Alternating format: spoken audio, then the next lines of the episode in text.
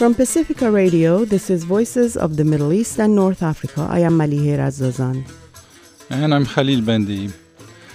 This week we remember Edward Said, one of the most eloquent voices of all the Palestinian people, who passed away on September 25th, 2003. Gramsci, in the prison notebooks, says something that has always tremendously appealed to me that history deposits in us our own history, our family's history, our nation's history, our tradition's history, which has left in us an infinity of traces, all kinds of marks, you know, through heredity, through collective experience, through individual experience, through family experience, through relations between one individual and another. A whole book, if you like, huh? a series of an infinity of traces. But there's no inventory. There's no, there's no orderly guide to it. So Gramsci says, therefore the task at the outset is to try to compile an inventory. In other words, to try and make sense of it. We will listen to Professor Said speaking about his seminal work, Orientalism. Later in the program, we'll speak with Dina Nassar, artistic director of the Arab Film Festival, about this year's program. Stay with us.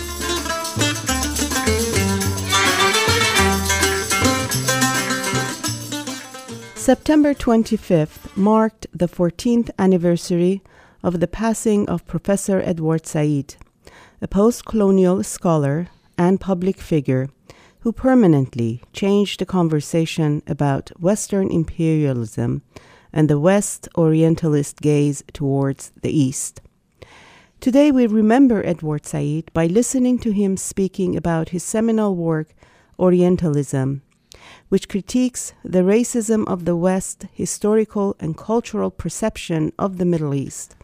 When future scholars take a look back at the intellectual history of the last quarter of the 20th century, the work of Professor Edward Said of Columbia University will be identified as very important and influential. In particular, Said's 1978 book, Orientalism, will be regarded as profoundly significant. Orientalism revolutionized the study of the Middle East and helped to create and shape entire new fields of study, such as postcolonial theory, as well as influencing disciplines as diverse as English, history, anthropology, political science, and cultural studies. The book has now been translated into 26 languages and is required reading at many universities and colleges. It is also one of the most controversial scholarly books of the last 30 years, sparking intense debate and disagreement. Orientalism tries to answer the question of why, when we think of the Middle East, for example, we have a preconceived notion of what kind of people live there, what they believe, how they act, even though we may never have been there or indeed even met anyone from there. More generally, Orientalism asks, how do we come to understand people, strangers, who look different to us by virtue of the color of their skin? The central argument of Orientalism is that the way we acquire this knowledge is not innocent or objective, but the end result of a process that reflects certain interests. That is, it is highly motivated. Specifically, Said argues that the way the West, Europe and the US, looks at the countries and peoples of the Middle East is through a lens that distorts the actual reality of those places and those people. He calls this lens through which we view that part of the world Orientalism a framework that we use to understand the unfamiliar and the strange, to make the peoples of the Middle East appear different and threatening. Professor Said's contribution to how we understand this general process of what we could call stereotyping has been immense.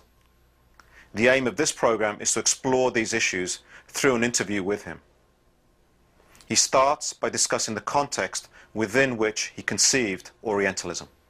Well, my interest in Orientalism began um, for, for two reasons. One was an immediate thing, that is to say, the, the Arab-Israeli War of 1973, which had been preceded by a lot of images and discussions in the media and the popular press, you know, about how the Arabs are cowardly and they don't know how to fight and they're, you know, always going to be beaten because they're not modern and then everybody was very surprised when the Egyptian army crossed the canal in early October of 1973 and demonstrated that, you know, like anybody else, they could fight.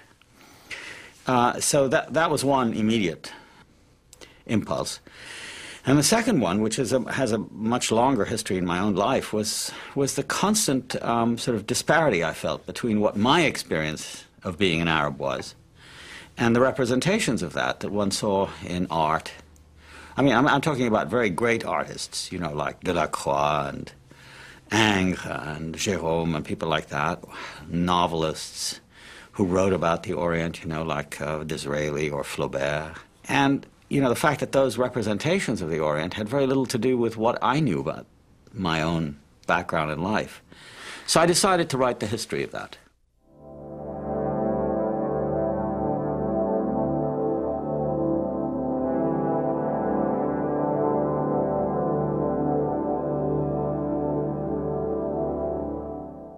If somebody, let's say in the 1850s or 60s in Paris or London, wished to talk about or read about India or Egypt or Syria, there would be very little chance for that person to simply um, address the subject, uh, as we like to think, in a kind of free and creative way. A great deal of writing had gone before. And this writing was an organized form of writing, like an organized science, you know, what, what I've called Orientalism.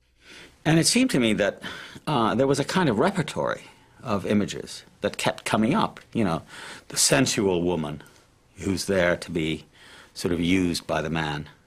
The East is a kind of mysterious place full of secrets and monsters. You know, the marvels of the East was a phrase that was used. And the more I looked, the more I saw that this was really quite consistent with itself. You know, it had very little to do with people who had actually been there. And even if they had been there, there wasn't much modification. In other words, you didn't get what you could call realistic representations of the Orient, either in literature or in painting or in music or uh, any of the arts. And this extended even further into descriptions of the Arabs by experts, you know, people who had uh, studied them. And I, I, noticed that even in the 20th century, some of the same images that you found in the 19th uh, century amongst scholars like Edward William Lane, who wrote his book on the modern Egyptians in, 18th, in the early 1830s. And then you read somebody in, in the 1920s, and they're more or less saying the same thing.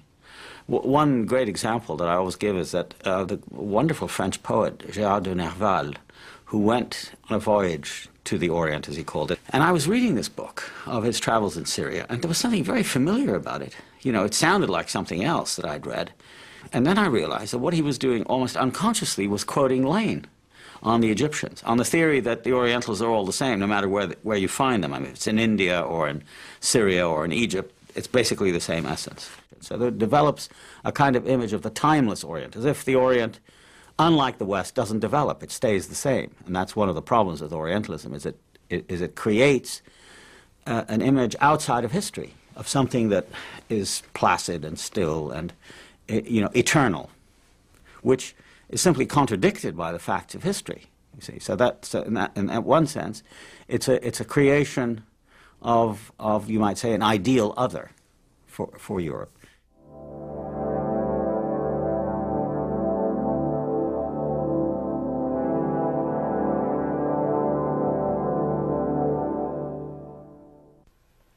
Professor Said's analysis of Orientalism isn't just a description of its content, but a sustained argument for why it looks the way it does. It's an examination of the quite concrete historical and institutional context that creates it. Specifically, Said locates the construction of Orientalism within the history of imperial conquest. As empires spread across the globe, historically the British and the French have been the most important in terms of the East, they conquer not only militarily, but also what we could call ideologically.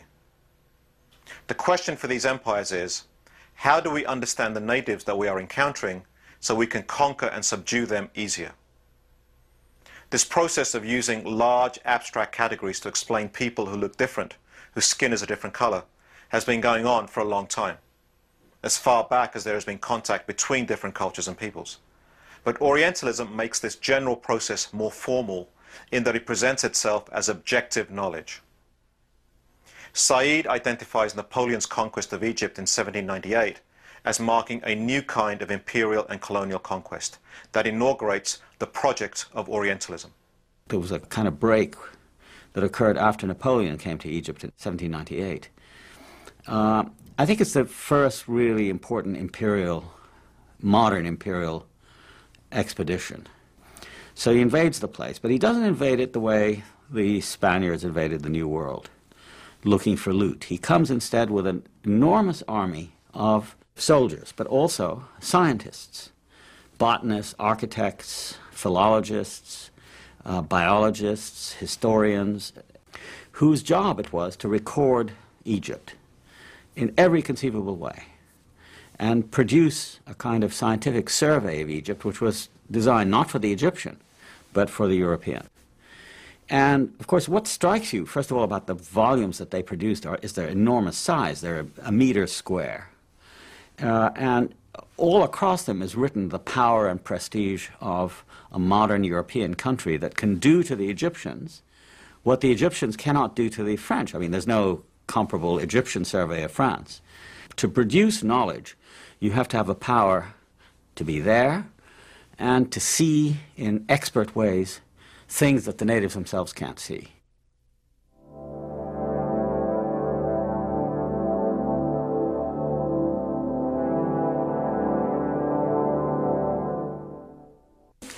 The differences between different kinds of Orientalisms are, in effect, the differences between different experiences of what is called the Orient.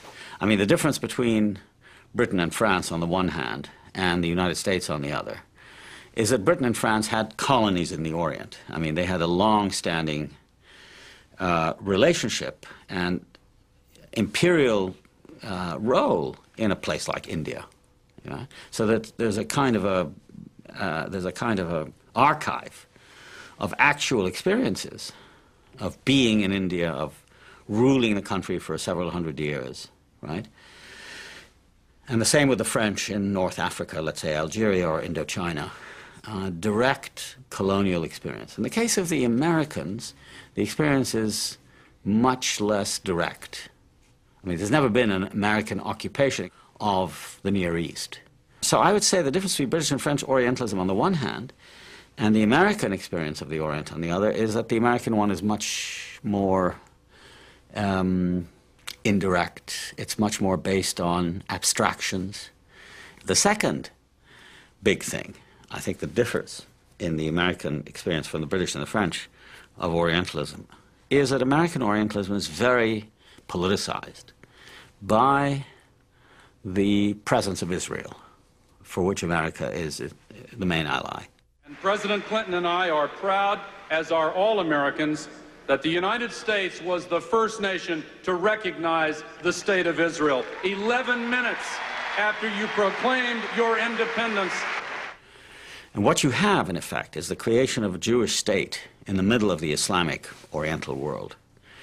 And the sense that because it's, an, it's a Jewish state and a Western state, self declared, there is a greater coincidence between American interests there than there is between American interests, let's say, in places like Iran and Saudi Arabia, which are important because of oil.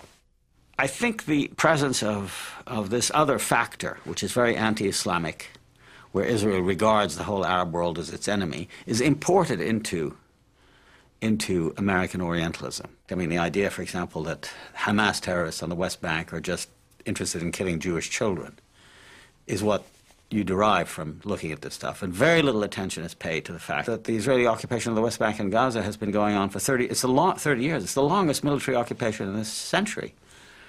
And so you get the impression that the only problem is that, you know, Israeli security is threatened by Hamas and suicide bombs and all the rest of it. And nothing is said about the hundreds of thousands, millions of Palestinians who are dispossessed and living miserable lives. It's the direct result of what Israel has done and is doing. So there's a sense in which the Arab Uh, struggle for national independence and, in the case of the Palestinians, for national self determination is looked at with great hostility as upsetting the stabilities of the status quo. And that makes it virtually impossible. It's a tragedy, virtually impossible for an American to see on television, to read books, to see films about the Middle East that are not colored politically by this, by this conflict, in which the Arabs almost always play the role of terrorists and violent uh, people and irrational and so on and so forth.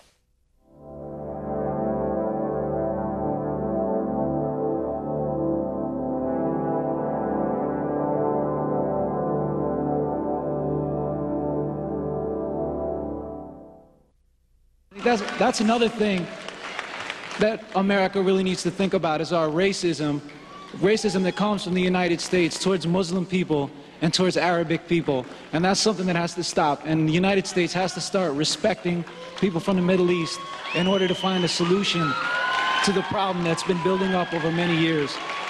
So I thank everyone for, uh, for your patience and letting me speak my mind on that. Many people believe the way that Americans understand the Muslim world is very problematic. Indeed, anti-Arab racism seems to be almost officially sanctioned.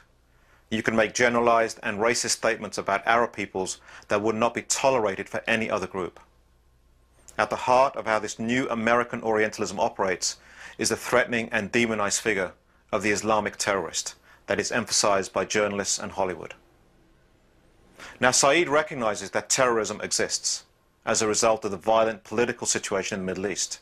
But he argues that there is a lot more going on there that is misunderstood or not seen by the peoples of the West.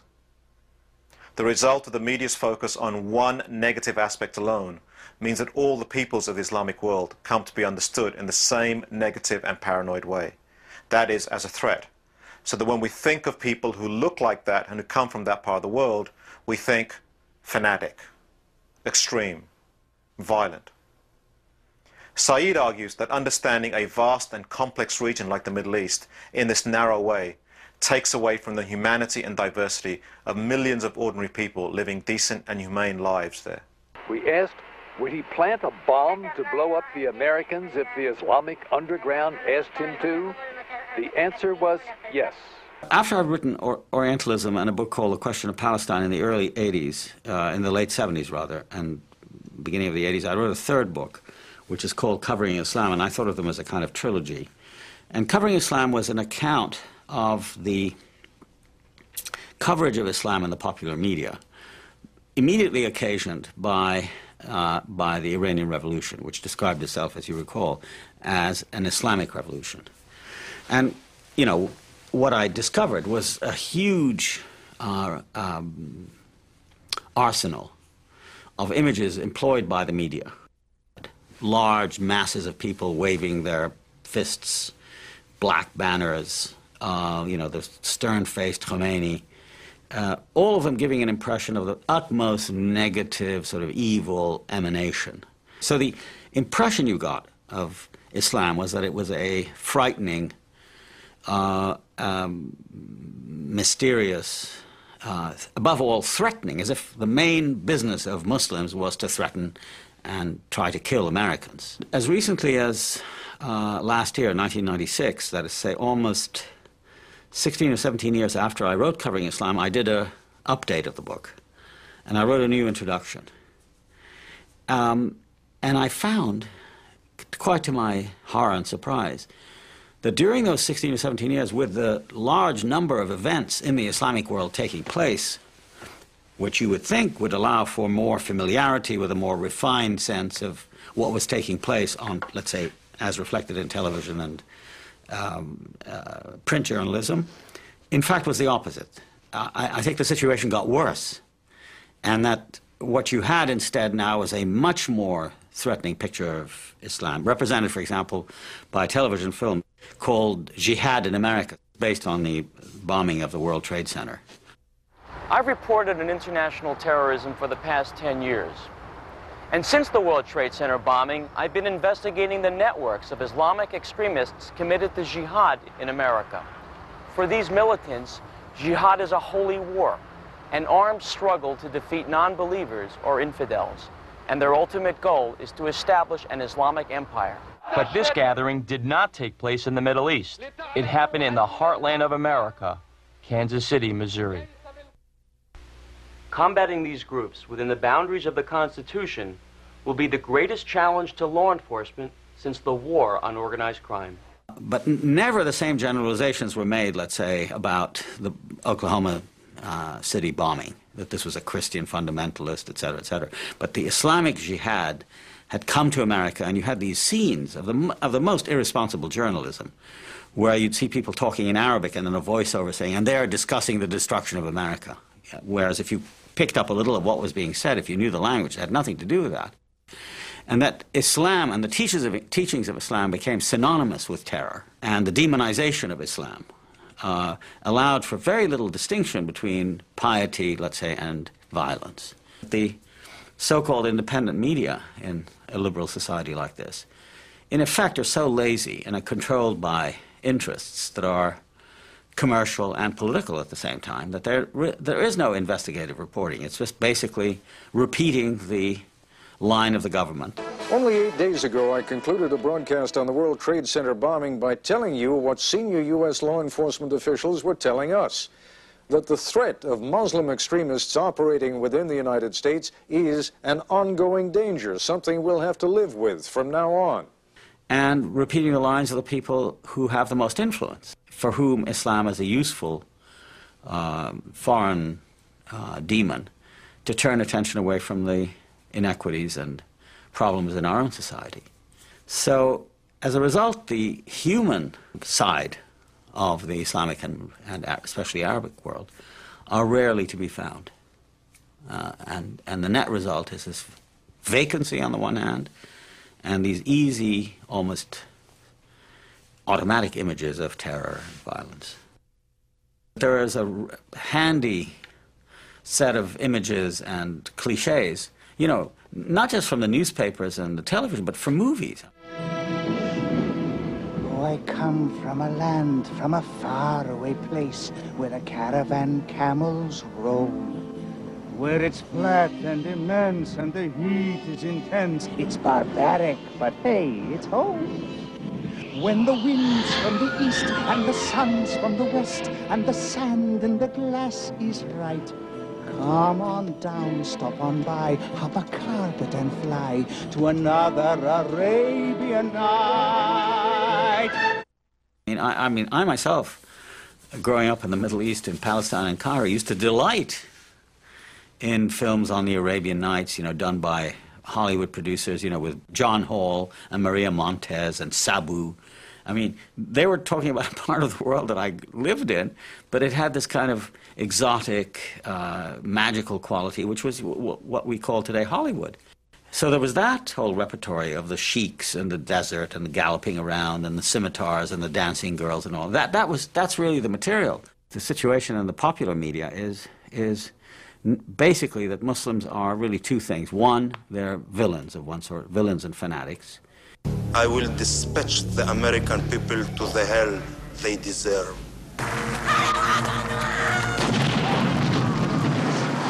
And B, many films end up with huge numbers of bodies, Muslim bodies, strewn all over the place, the result of Arnold Schwarzenegger or Demi Moore, Chuck Norris. Lots of films about guerrillas going in to kill uh, Muslim terrorists. So the, so the idea of Islam is something that to be stamped out.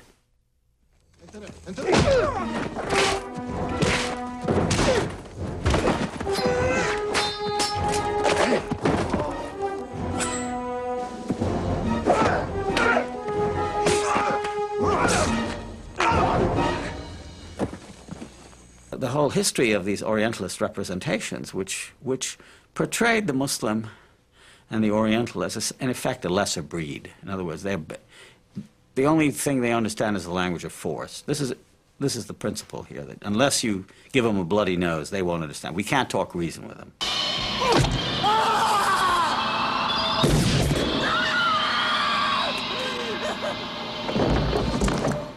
Is the Arab world full of, of terrorists? Well, I mean, all you have to do is sort of break down the question into, into common sense and say, uh, there are terrorists, as there are everywhere. But, you know, there's a lot more going on there. I mean, we're talking about 250, 300 million people. And one of the great problems with Orientalism to begin with is these vast generalizations about Islam and the nature of Islam. I mean, there's very little uh, in common that you can talk about as Islam, let's say, between Indonesia and Saudi Arabia. They're, I mean, they're both Muslim countries, but you know the differences in history and language and uh, traditions and so on are so vast that the word Islam has, at best, a tenuous meaning. Um, the same is true within the Arab world. I mean, Morocco is very different from Saudi Arabia. Algeria is very different from Egypt. And I would argue, in fact, have argued, that the predominant uh, mood of the Arab world is very secular.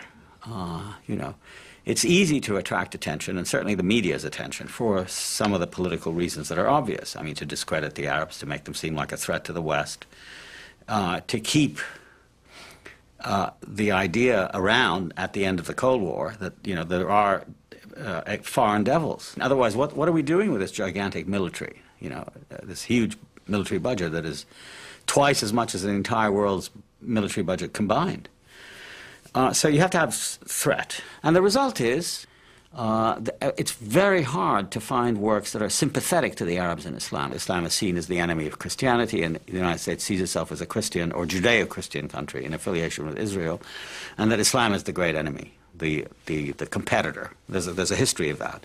And I give the example of Dodi Fayed, you know, the uh, erstwhile uh, suitor of Princess Diana. Well, a few days before he died, I read through uh, the, the English press, and it was full of the racist cliches of Orientalist discourse. I mean, that this is the Sunday Times, one of the leading newspapers in England, had a headline to a 15,000 word story entitled A Match Made in Mecca. And the idea of Muslim conspiracies trying to infect, you know, taking over this white woman by these dark people with Muhammad, the Prophet Muhammad, who is a, um, historical personage of the seventh century, somehow stage managing the whole thing. That's the power of the discourse, you see. Th if you're thinking about people and Islam and about that part of the world, those are the words you constantly have to use. And you won't get hurt! I give you my word! No way, you wacko! So discourse is a regulated system of producing knowledge within certain constraints, whereby certain rules have to be observed. Okay, Libya, exports. Yes, sir, you American pig. nice touch. To think past it, to go beyond it, not to use it, is virtually impossible because there's no knowledge that isn't codified in this way about that part of the world. May I help you? The Hayat Fal Philistine. Wabushnia. Listen to the sound Jesus. of Altar.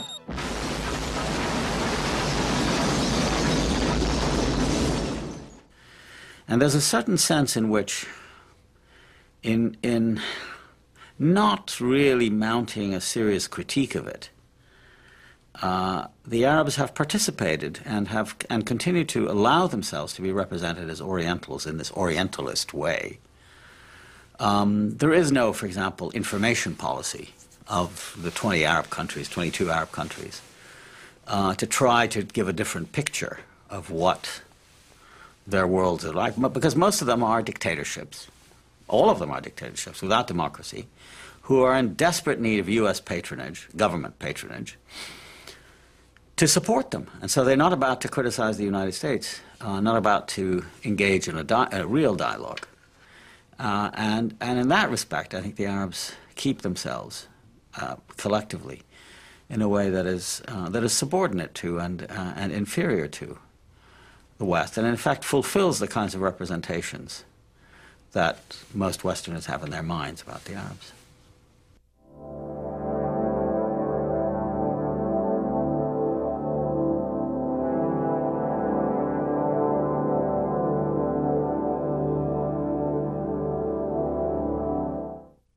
The attack came without warning, and according to a U.S. government source, told CBS News that it has Middle East terrorism written all over it. The attack in Oklahoma City appears to have a familiar mark. This was done with the attempt to inflict as many casualties as possible. That is a Middle Eastern trait. The fact that it was such a powerful bomb in Oklahoma City immediately drew investigators to consider deadly parallels that all have roots in the Middle East. ABC News has learned that the FBI has asked the U.S. military to provide up to 10 Arabic speakers to help in the investigation. Well, one of the interesting things about about the persistence of Orientalism, um, I mean, almost when you think about it, almost astonishing persistence of it is was the Oklahoma City bombing in, 90, in April of 1995. I, I can give you a personal example. I was in Canada giving some lectures at the, at the actual time of the bombing, and maybe half an hour after the event had occurred in the afternoon, my office was inundated with phone calls from the media. And uh, I rang my office from Canada, as I frequently do, to find out, you know, had, if there was any message for me that needed attention and so on. And she said every 25 calls had come in from the major networks, from the cable channels, from the major newspapers, news magazines, and so on and so forth, all of them wanting to talk to you. And I said, what about, about this event in Oklahoma City? And I said, well, what, what does that have to do with anything? Well, apparently somebody had volunteered, one of these instant commentators, that the notion that this seemed like a Middle East style bombing and that there were a couple of swarthy people around right after the bombing or seen after the bombing. Within hours of the explosion, local police and the FBI had issued the All Points Bulletin looking for three men believed to be of Middle Eastern origin. And sources tell CBS News that unofficially, the FBI is treating this as a Middle Eastern related incident. Oklahoma City, I can tell you, is probably considered one of the largest centers of Islamic radical activity outside the Middle East. And so this got them to think that they should talk to me, not because I had anything to do with it, but because by virtue of being from the Middle East, I would have an inside uh, insight into this. You know, and of course, the, pro the proposition is so preposterous and so racist that just if you're from the area, you would understand who and why this is being done. Never thinking for a moment that it was a local, homegrown boy called McVeigh who was, you know, totally American in his outlook and was doing it out of the best principles of American extermination and Ahab like anger, you know, at the world.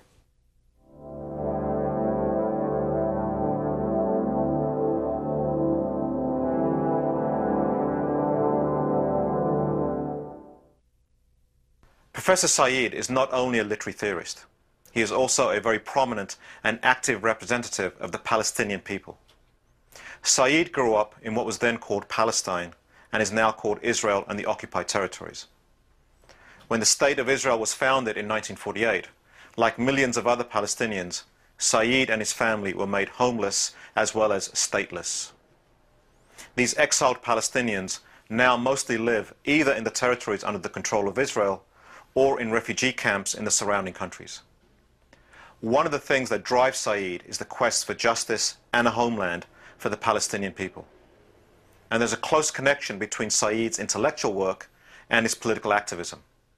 As he himself remarks, he wrote three books that he thinks of as a trilogy and that in his mind are closely connected together.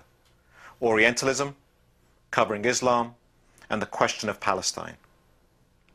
He believes that finding a peaceful, humane, and just solution to the conflicts in the Middle East, that is, finding an answer to the question of Palestine, will require overcoming the racist legacy of Orientalism that stresses the separation of people from each other that regards difference as a threat that must be contained or destroyed.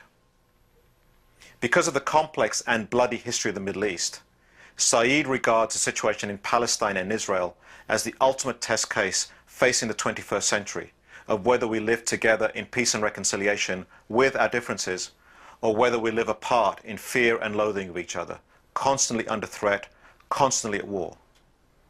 In seeking a way out of this legacy of mistrust and conflict, Said draws upon the work of Italian philosopher Antonio Gramsci, who gives us the tools to think about these difficult issues in more productive and humane ways.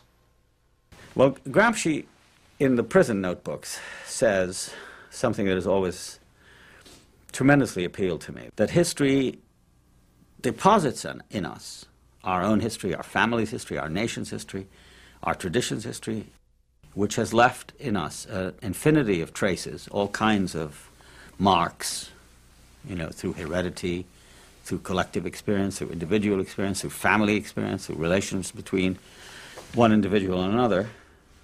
A whole book, if you like, huh? a series of, an infinity of traces. But there's no inventory. There's no, there's no orderly guide to it. So Gramsci says Therefore, the task at the outset is to try to compile an inventory. In other words, to try and make sense of it. And this seems to me, to me at any rate, to be the, the, the most interesting sort of human task. It's the task of interpretation. Uh, it's a task of giving history some shape and sense for a particular reason, not just to, you know, to show that my history is better than yours or my history is worse than yours. I'm a victim and you're uh, somebody who's oppressed people and so on. But rather to understand my history in terms of other people's history. In other words, to try to understand, to, to move beyond, to generalize one's own individual experience to the experience of others. And I think, um, I think the great uh, goal is, in fact, to become someone else to transform itself from a unitary identity to an identity that includes the other without suppressing the difference. That, he says, is the great goal. And, and, and, and for me, I think, I think that, that would be the case, you know. Uh, and that would be the, the notion of writing an inventory, uh, a historical inventory, which right, not only understand oneself, but understand oneself in relation to others, and to understand others as if you would understand yourself. Palestine is so important in this respect um, because of its local uh, complexities, that is to say, Arabs and Jews, Arab Muslims and Arab Christians and, and Israeli Jews, of themselves very mixed backgrounds. I mean, we're talking about Polish Jews, Russian Jews, American Jews, Yemeni Jews, Iraqi Jews, Indian Jews. It's a, it's a fairly complex mosaic, somehow finding a way to live together on a land that is drenched, saturated with significance on a world scale, unlike any other country in the world. I mean, it's holy to three of the major religions, and every inch of it has been combed over and fought over for the last several thousand years. And the pattern so far has been the Zionist pattern, which is to say that, you know, it's promised to us, we're the chosen people. Everybody else is sort of second rate, throw them out, or treat them as second class citizens. And in contrast to that, uh, some of us, not everybody, but many Palestinians have said, well, we realize that we are being asked to pay the price for what happened to the Jews in Europe under the Holocaust. It was an entirely Christian and European catastrophe in which the Arabs played no part. And we are being dispossessed, displaced by, our, uh, by the victims. We've become the victims of the victims. But as I say, not all of us say, well, they should be thrown out.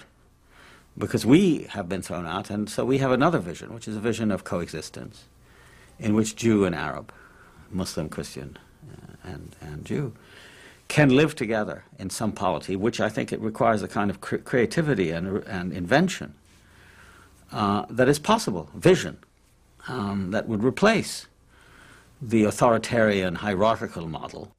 But this idea that somehow we should protect ourselves against the infiltrations, the infections of the other, is, I think, the most dangerous idea uh, at the end of the 20, 20th century. And uh, unless we find ways to do it, and there are no, there are no shortcuts to it, um, unless we find ways to do this, I, you know, there's going to be wholesale violence of the sort uh, represented by the Gulf War, by the killings in Bosnia, the Rwandan massacres and so on. I mean, those are the pattern uh, of emerging conflict that is extremely dangerous and needs to be counteracted. And, and I think, therefore, it's correct to say that the challenge now is, is the challenge. I, I, I wouldn't call it um, anything other than coexistence. How, do, how does one coexist with people whose religions are different, whose uh, traditions and languages are different, but who, are, who form part of the same community or polity in a national sense?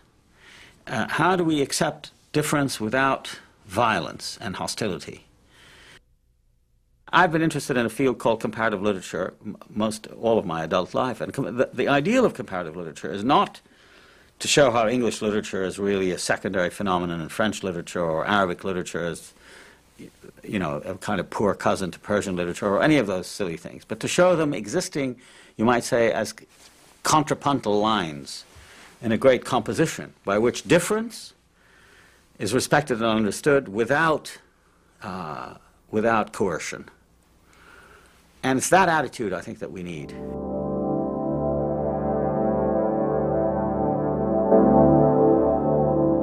Professor Edward Said was a public intellectual and author of many books, including his seminal work, Orientalism. He passed away on September 25, 2003. To read more about Professor Said's work, please visit jadmagazine.com.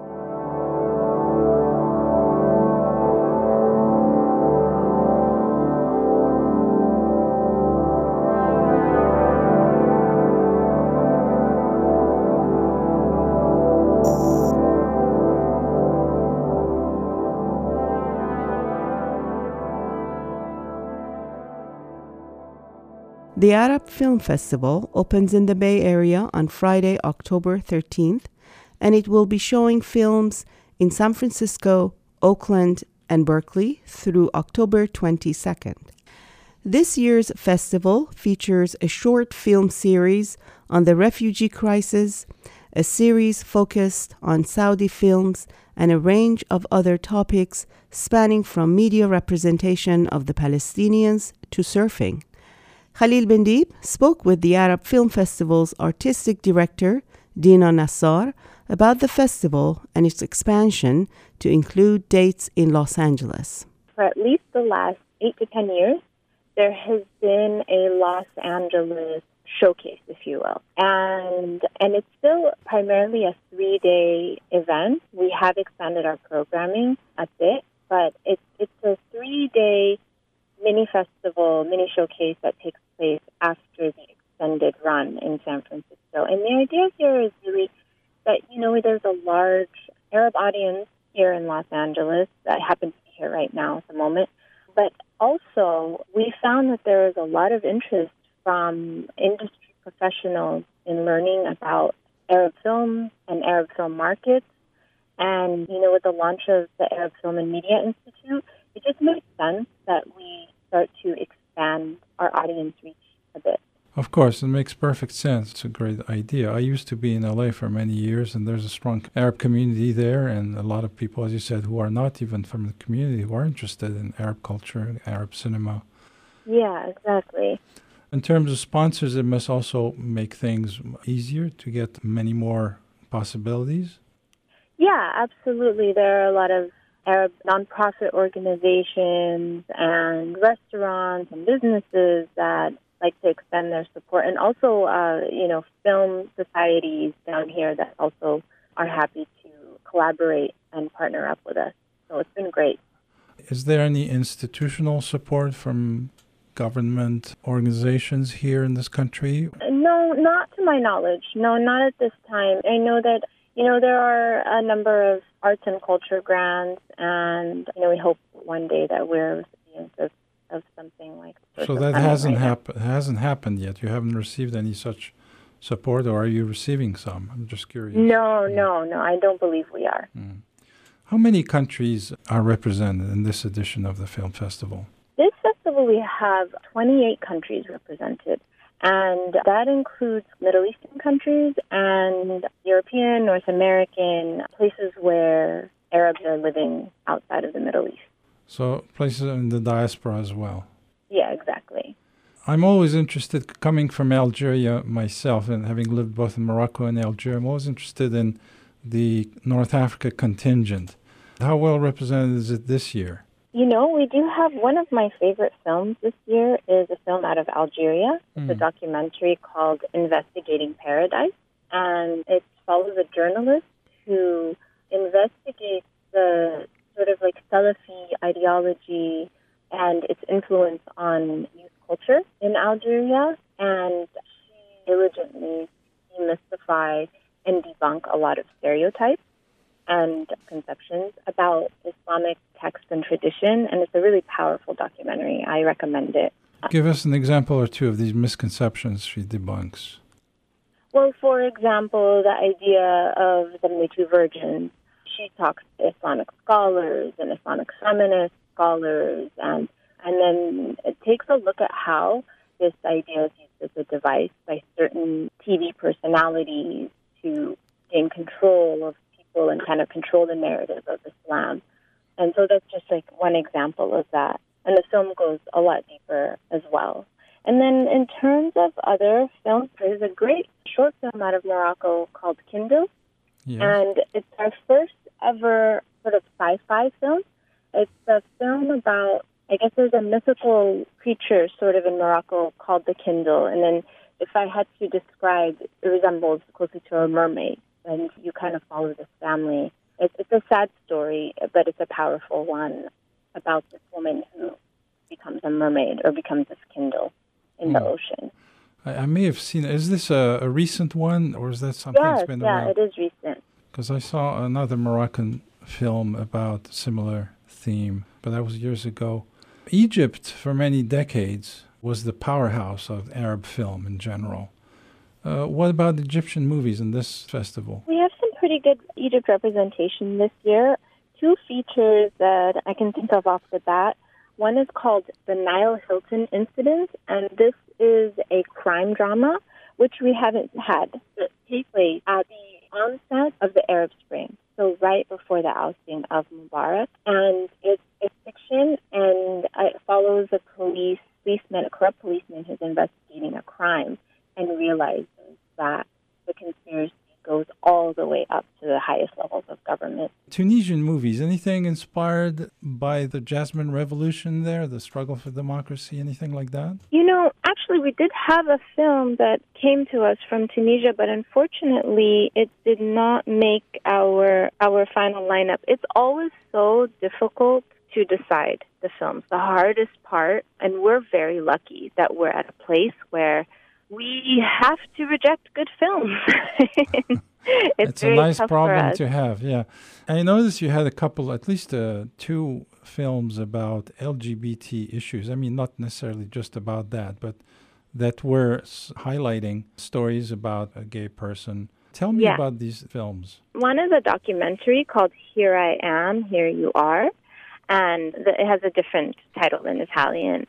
And it's essen- essentially about a Arab man who is gay, who has his partner lives in Italy, and he he actually is with him in Italy. And the documentary examines the sort of different challenges that each society has to deal with in terms of gay rights and the ability to kind of live and exist completely free. So it looks at the differences and the similarities and the and the tension and and the struggle that these two people face simply trying to be together. And the second film is a film called In Between, and it takes place. It's three Palestinian women living in Tel Aviv, and they are, you know, living very independent, very strong Emancipated. in one way, mm. but they're all individually struggling with some sort of identity issue. And one of the characters is a lesbian, and she is wanting to come out to her parents, and she's having a difficult time.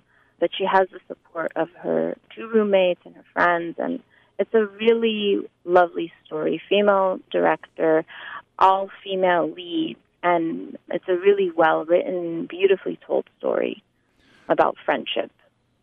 There are also, of course, uh, huge stories in the past few years. One major source of sadness and inspiration is what's been going on in Syria, and the plight of refugees coming from the Middle East and trying to make their way to Europe. I see that you have five documentaries on that issue. Tell me more about those. Yeah, we have a lot of Syrian content this year, and if you have any desire, interest to expose yourself to the Syrian issue from the point of view of artists, documentary filmmakers, I recommend the following films.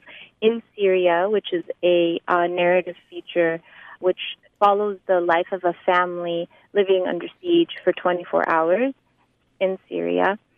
And then we have two documentaries. One is called The Art of Moving, which is a documentary series that follows a group of actors and activists who do these sketch comedy bits about ISIS to delegitimize ISIS Mm. in popular culture. And then the other one is called The War Show, which follows a group of radio hosts who are covering what their life is like in Syria. It's, it's one of our more powerful documentaries this season, I would say. And then we also have a Refugee Shorts program. I want to highlight the Refugee Shorts program that's going to be taking place at the New Parkway on Wednesday at 6:30 p.m. This features not only Syrian refugee stories, but also refugee stories from Palestine. It follows several different characters, and it will be followed by a panel with the IRC, International Refugee Committee, Mm-hmm. and it should be a great show. And then there's also another one which is called Taste of Cement, which is about a Palestinian refugee father who is in Lebanon, which is also very beautifully shot and well made. So there's definitely a lot of content that follows refugees and some of the more urgent political crises and humanitarian crises that are happening right now, unfortunately. Yes, I don't know if this is the one you were just mentioning. You have an archive-based documentary on the Palestinian people's struggle to produce self-representation. Yes, that's called Off Frame. Offering. Yeah, Hmm. Off Frame, which looks at the history of occupation through archival footage. And finally, the Gulf countries have been making a push past few years to get into the film business. Anything special from them in this festival?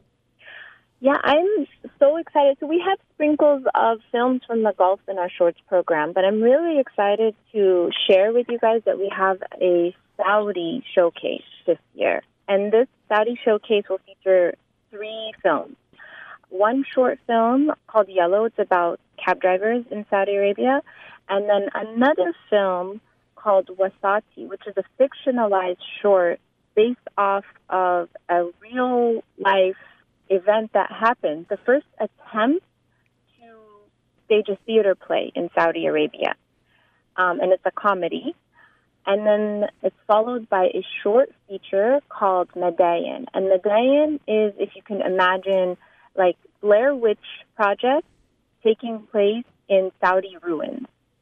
Um, and it's sort of a mockumentary, and it's uh, very creative. And we're really happy to showcase this program because, as you mentioned, the Gulf is really stepping up their game, and it gives us a chance to really connect with Saudi youth in a way that I don't think we have historically seen in the past. You know, I will say that this film series does not have as many women featured as we'd like, but it's a step, and we need to start this step and encourage this direction for Saudi Arabia because it's just a matter of time.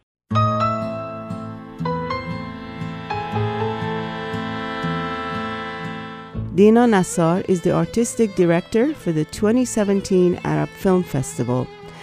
The festival will be running in the Bay Area from October 13th to October 22nd. For more information, visit vomina.org. That's vomina.org. From Pacifica Radio, this is Voices of the Middle East and North Africa.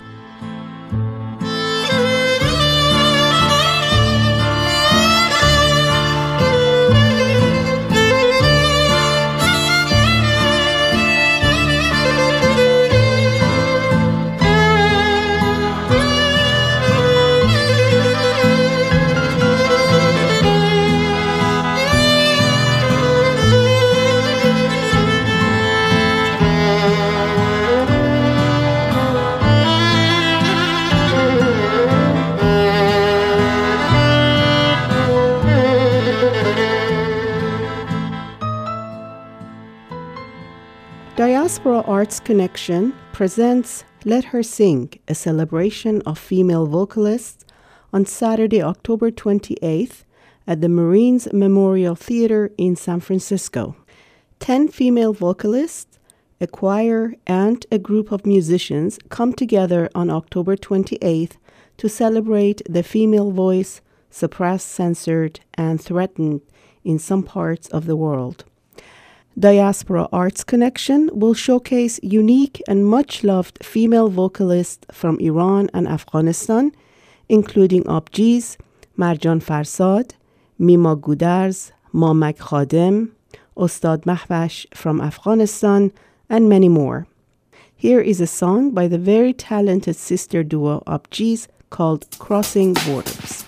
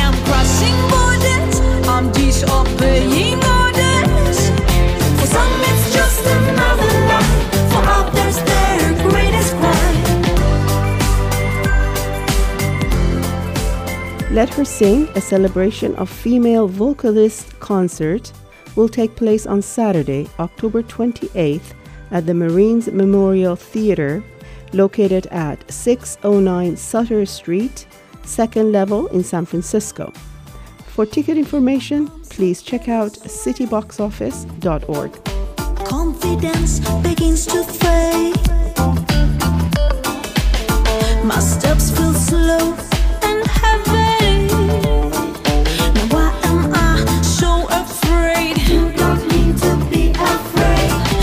kill somebody's comfort? Did I steal somebody's peace?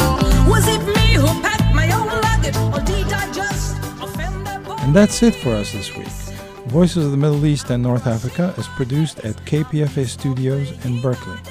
To get in touch, you can call us at 510 848 6767, extension 632, email vomekpfa at yahoo.com Connect with us on our Facebook at Voices of the Middle East and North Africa or follow us on Vomina Radio.